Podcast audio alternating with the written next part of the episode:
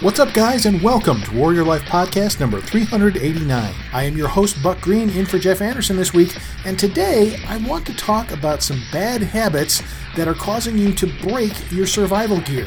We've all done it, and there's a few things that I'd like to highlight specifically that you should avoid doing, which will help your gear to last longer no matter what it is guns, knives, multi tools, whatever you rely on for survival. Uh, as someone who owns a lot of gear and who has broken a lot of gear, this is a topic near and dear to me. So, are you ready? Then let's talk bad habits that break your survival gear. Tactical firearms training, urban survival, close quarters combat. Welcome to the show that helps you better prepare for any threat you may face in your role as a protector and a patriot. This is the Warrior Life Podcast. All right, we're back. This is Buck Green in for Jeff Anderson. Uh, let's talk about uh, bad habits. We've all been there where uh, you're doing something, let's say with a knife, and you're you're, you're pushing, and there's more resistance, and there's more resistance, and then suddenly there's no resistance because the knife has just broken, or the multi tool has just broken, or the screwdriver in your Swiss Army knife is bent in a, a nice little left hand shape, or you know, let's say the even worse feeling of when you have a gun and you're, say, shooting it at the range and suddenly something goes click or crunch when it should go bang, or worse, it goes really bang and suddenly your hand hurts. There's so many ways that gear can go wrong.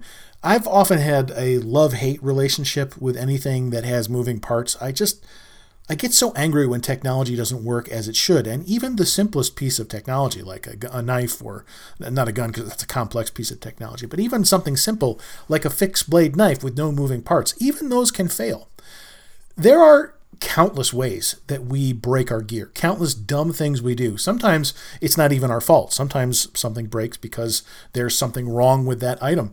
Um, one of my one of my favorite stories uh, when I was a, a, young man, I remember I was upstairs and there was a vent in the floor that led to a hallway outside my parents' bedroom. It was a, a, a, way for heat to get from that part of the house to the upstairs part of the house. And of course, as a result, you could hear anything that went on down below. You could look right down through it, which as a young man I found fascinating.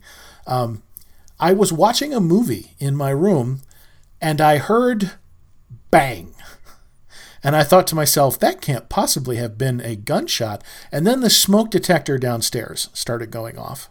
So I went downstairs and I found my father sitting on the edge of the bed, looking stunned, holding in his hand a pistol called the Grendel P10, which was a 380 caliber pocket pistol that had an internal magazine. You loaded it from the top like you would uh, something that uses stripper clips. And uh, apparently, he'd been following the instructions, loading his gun, and the instructions said something like, Now release this. At no time does the forward motion of the slide have enough momentum to boom. The bullet went off, uh, went through the top of a glass jar sitting on top of his dresser, causing there to be pebbles of glass everywhere, and into the wall. There it stayed, thank goodness. On the other side of that wall was a bathroom, and on the other side of that wall was my little brother's room. So my father was uh, pretty shaken up, and we found out the reason the gun went off was not because he did anything wrong. It's because that gun was defective from the manufacturer. Uh, he he racked the slide, and the gun fired, even though his finger was nowhere near the trigger.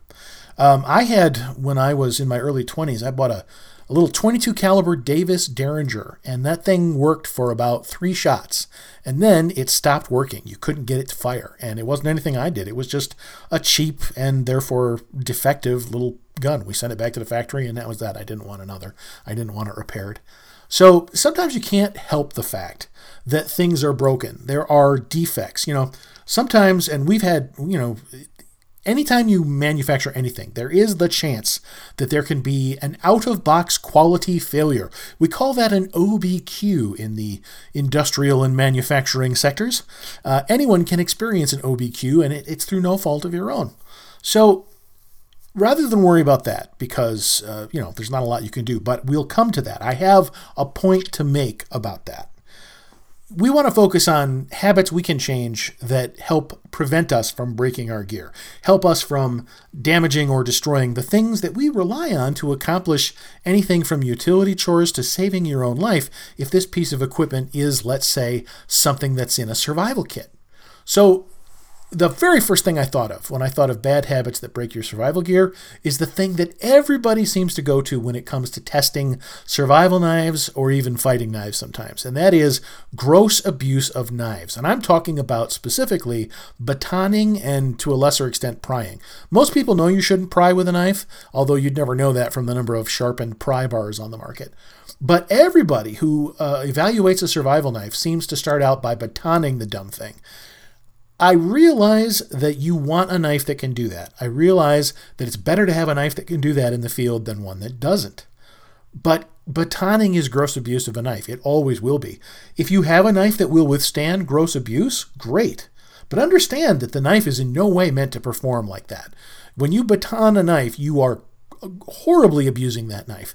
And if it stands up to the abuse, fantastic. But just because it did today doesn't mean it won't fail in the future when you use it like that. To me, batoning is something you do in an emergency when you don't have a, a choice. Otherwise, you should be using a small hatchet to, to do what batoning can do. Um, prying with a knife also, yes, if you have a knife that can withstand that, great. But you know, you're going to you you risk breaking off the tip of the knife at least most people should know that these are not how knives are meant to be used. Knives are meant to be used as knives. Otherwise, some other tool is in order. And yes, in an emergency situation, especially in a survival situation, you may be forced to abuse your tools in order to accomplish what you need to accomplish. But understand that you're taking a risk. Understand that you're risking damage to that tool. And you have to weigh does the risk outweigh the benefit or vice versa? Do I dare take this risk? And if I were to break my tool, does that put me in a worse position in the future? Okay, so that's number one batoning and prying with knives. I would consider that a bad habit that breaks gear, and you should avoid it. Number two, I would call getting by with the wrong tool, and I'm very guilty of this myself. I carry a multi tool with me most of the time. I carry a Swiss Army knife all the time in my pocket. Because these are light duty, multiple tool implements, it's very tempting to use them for things that are out of their weight class, so to speak. I can't tell you how many Swiss Army knife screwdrivers I have bent because I pried with them. And yeah, a screwdriver is meant for a little bit of prying. You know, when you go to open a paint can, what do you go for? You go for a flathead screwdriver to pry open the paint can. But uh, Swiss Army knives are simply not that strong when it comes to that type of, of force. So you have to remember this is a light duty tool. Likewise, the, the needle nose pliers on a Leatherman multi tool. Leathermans are great tools. Um, there are other multi tools on the market. Uh, Jeff has, if I remember correctly, it's a SOG multi tool that he's very fond of.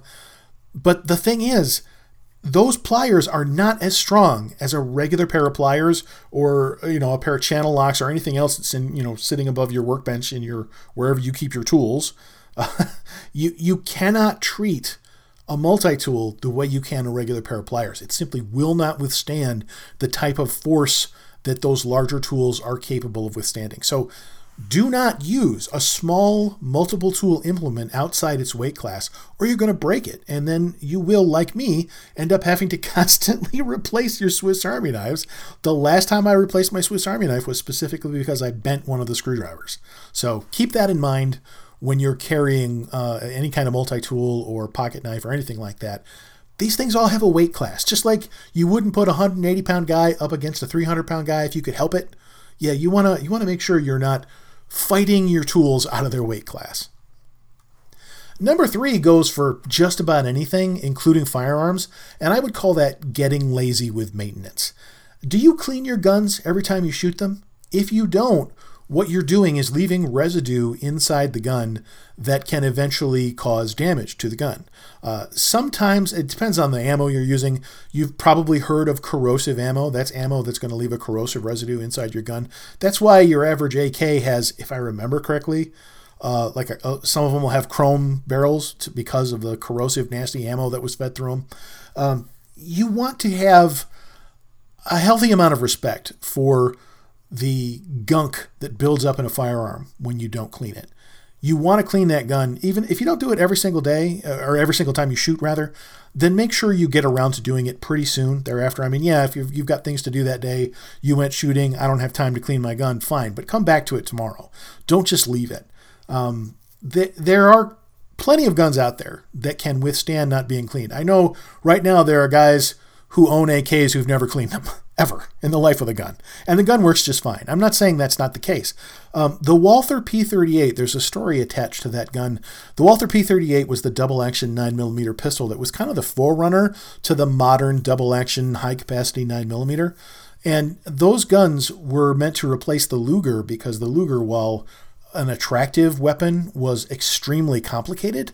Uh, the Luger uses a toggle action. And so when the Walther P38 came along to replace the Luger, one of the things that happened was when the German troops fought in Russia in the extreme cold, the lubricant they were using in their pistols was actually freezing up.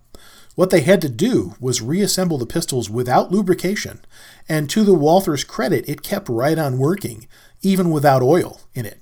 Um, that's great and all, but no one would deny that that's bad for a gun.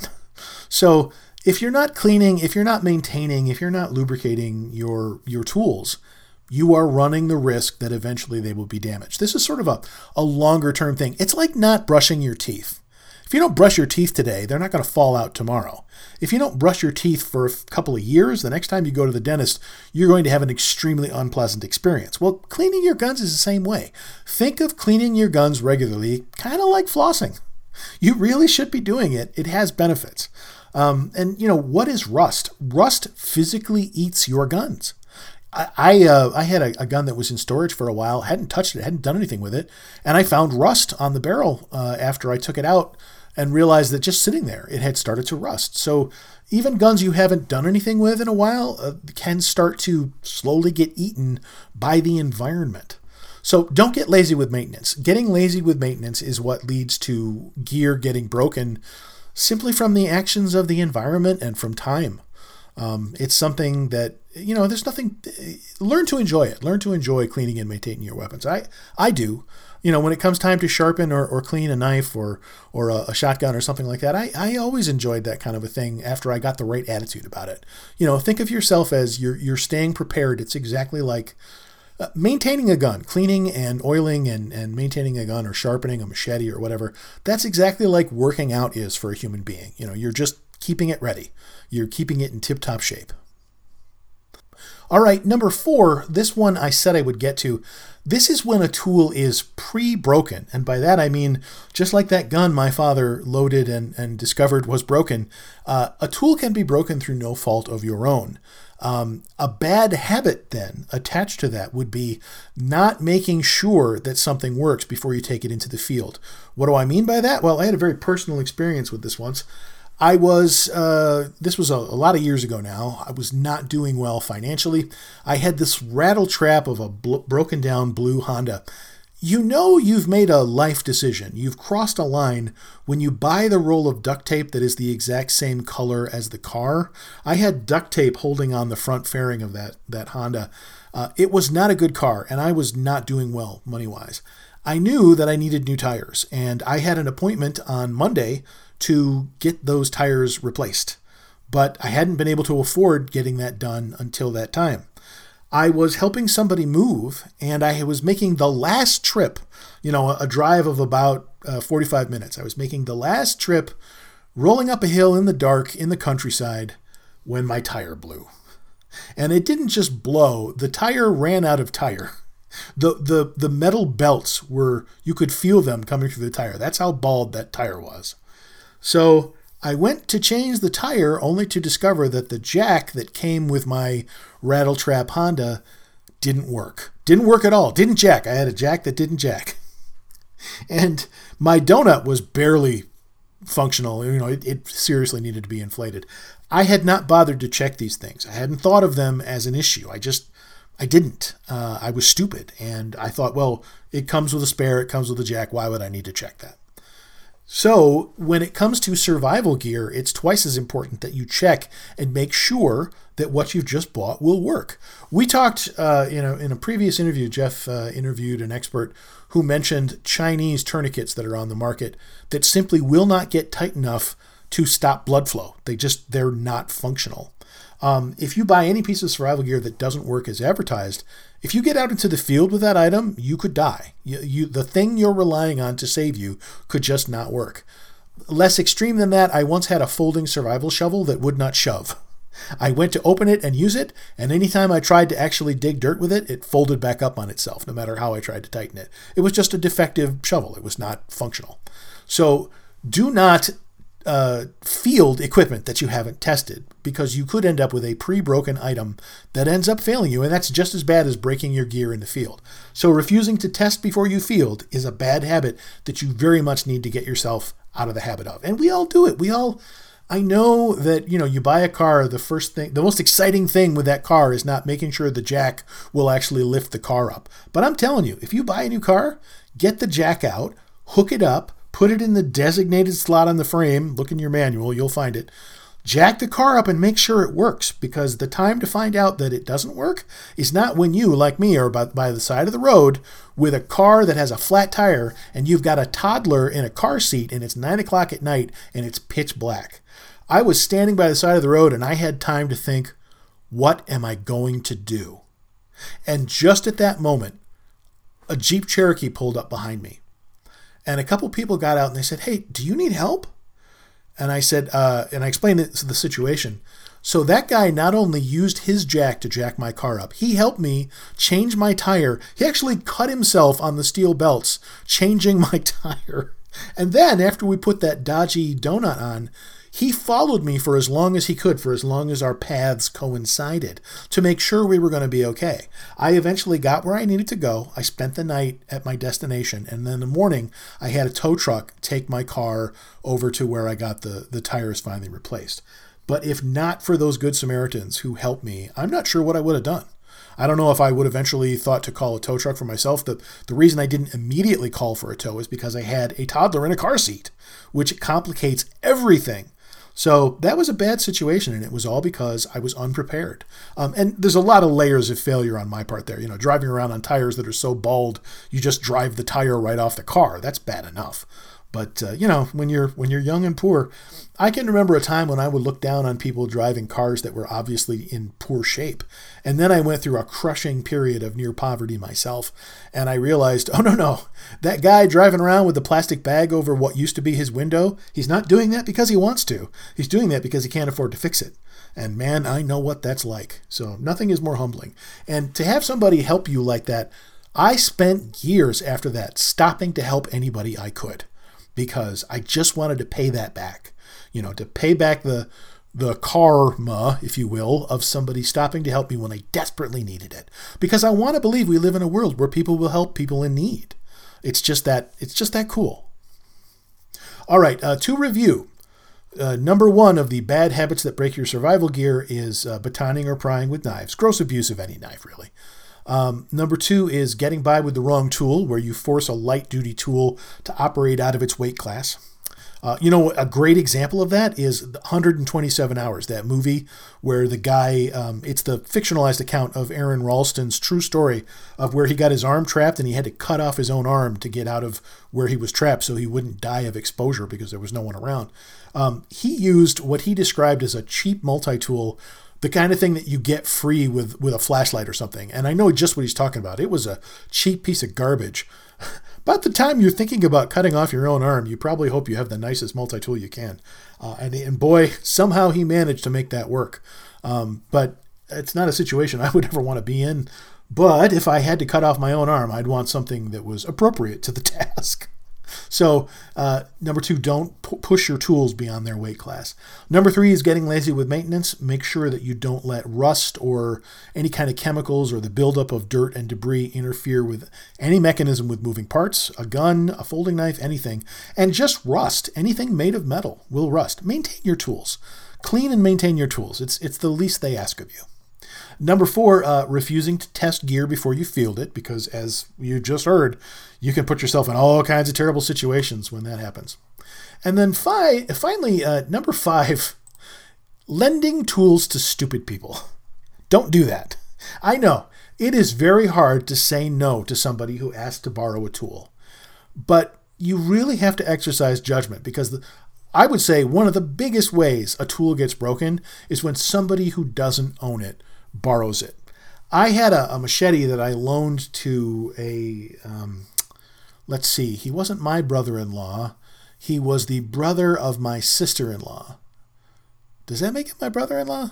I, I don't know. Anyway, I lent this guy a machete. He brought it back later, bent like an L. I don't know how. I I'm not sure if the heat treat was off on that machete. I don't think it was. It had never given me any trouble, but somehow that guy managed to abuse that machete to the point that it was useless ever after. Um, you, we all know people who we lend tools to them and they do something stupid. And it doesn't necessarily have to be the tool that gets broken. I once lent a folding knife to a friend. This was years ago in college. He handed it back to me and then he walked away. And then later, when we couldn't find him, we followed him by tracking him using the blood trail from his hand because he had cut himself very badly with my pocket knife and not said anything. Wandered off to find a band aid or something, and we ended up tracking him down, you know, like like uh, sappers in a war, trailing trailing after somebody we've wounded. so he was okay. He was very pale when we found him, but uh, yeah, just use your judgment when loaning your tools because people who don't own your stuff they don't treat it like you will. They won't treat it with the same respect. They didn't pay for it. They don't care. They don't know what it cost you. And and many times they don't know what they're doing depending on who they are. So be sure when you loan a tool to someone that you have reasonable confidence that they're not going to do anything stupid. All right those are by far not the only five ways, not the only five bad habits that cause gear to break, the survival gear that you rely on. But they are, I would say, five of the big ones. Avoid them and think about other ways that you can sort of improve how you use, maintain, carry, and apply your survival gear so that you will have what you need when you need it. All right, I have been Buck Green in for Jeff Anderson.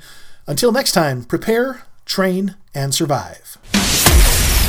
You've been listening to the Warrior Life Podcast. We hope you've enjoyed the show. You can help us spread the mission of self reliance and self protection when you rate us and leave us a comment wherever you enjoy these podcasts. And don't forget to check out our posts and videos on our social media channels. You'll see a full directory when you visit our website at www.warriorlife.com. We'll see you next time. This has been the Warrior Life Podcast. Prepare, Train. Survive.